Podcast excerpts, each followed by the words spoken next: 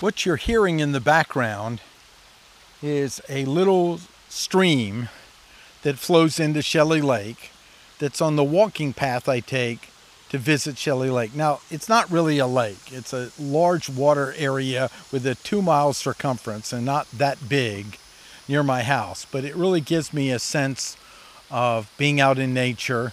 And the key is when you're stuck or you're bored, maybe what's missing is you need some more experiences of nature. If you walk your dog in the same place every time, take on the challenge of finding something new.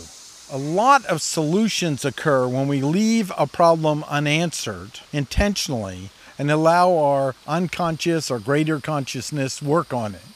But then you have to get some stimulation, and I still believe nature and the wonder of nature and slowing down to notice the wonder of life in nature is a really healthy thing to do on a regular basis boredom often is just our inability to just be with ourselves.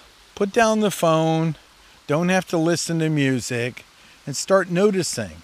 Get out in nature, get out and experience it. I play a game when I go to Shelley Lake, either bicycle or ride.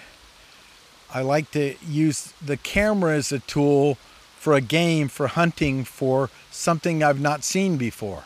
Now, chances are I might have seen it before, forgotten it, but really that idea of looking for something new within something that you've seen many times before is a fantastic and important exercise to stimulate your creativity, to stimulate your mind, and reinvigorate you. Also, figuring out what you get fed by.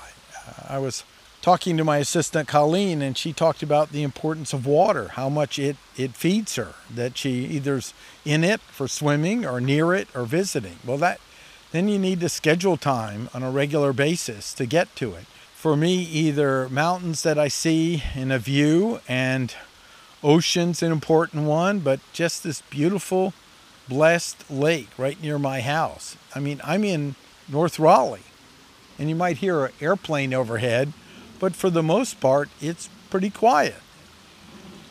And this is important that we take that time to rejuvenate, find out what yours is. And this is one of mine. And then I'll forget it. I'll get discouraged. I'll be complaining about something. And then I'll get out here and go, wow, what a blessed place I live. I mean, it's pretty warm out right now. I think it's over 90. But my bike's in the shop, so I'm going to get out, walk to the lake. I've got my camera and see things. This is Success Coach Martin Brossman. If you find these podcasts useful, please make sure to share them with three people. And if you want to contact me, send a note to martin at martinbrossman.com. Make sure to put the word podcast on the subject line and mention the show. Have a fantastic day. I'm now I'm walking to the lake. Take good care.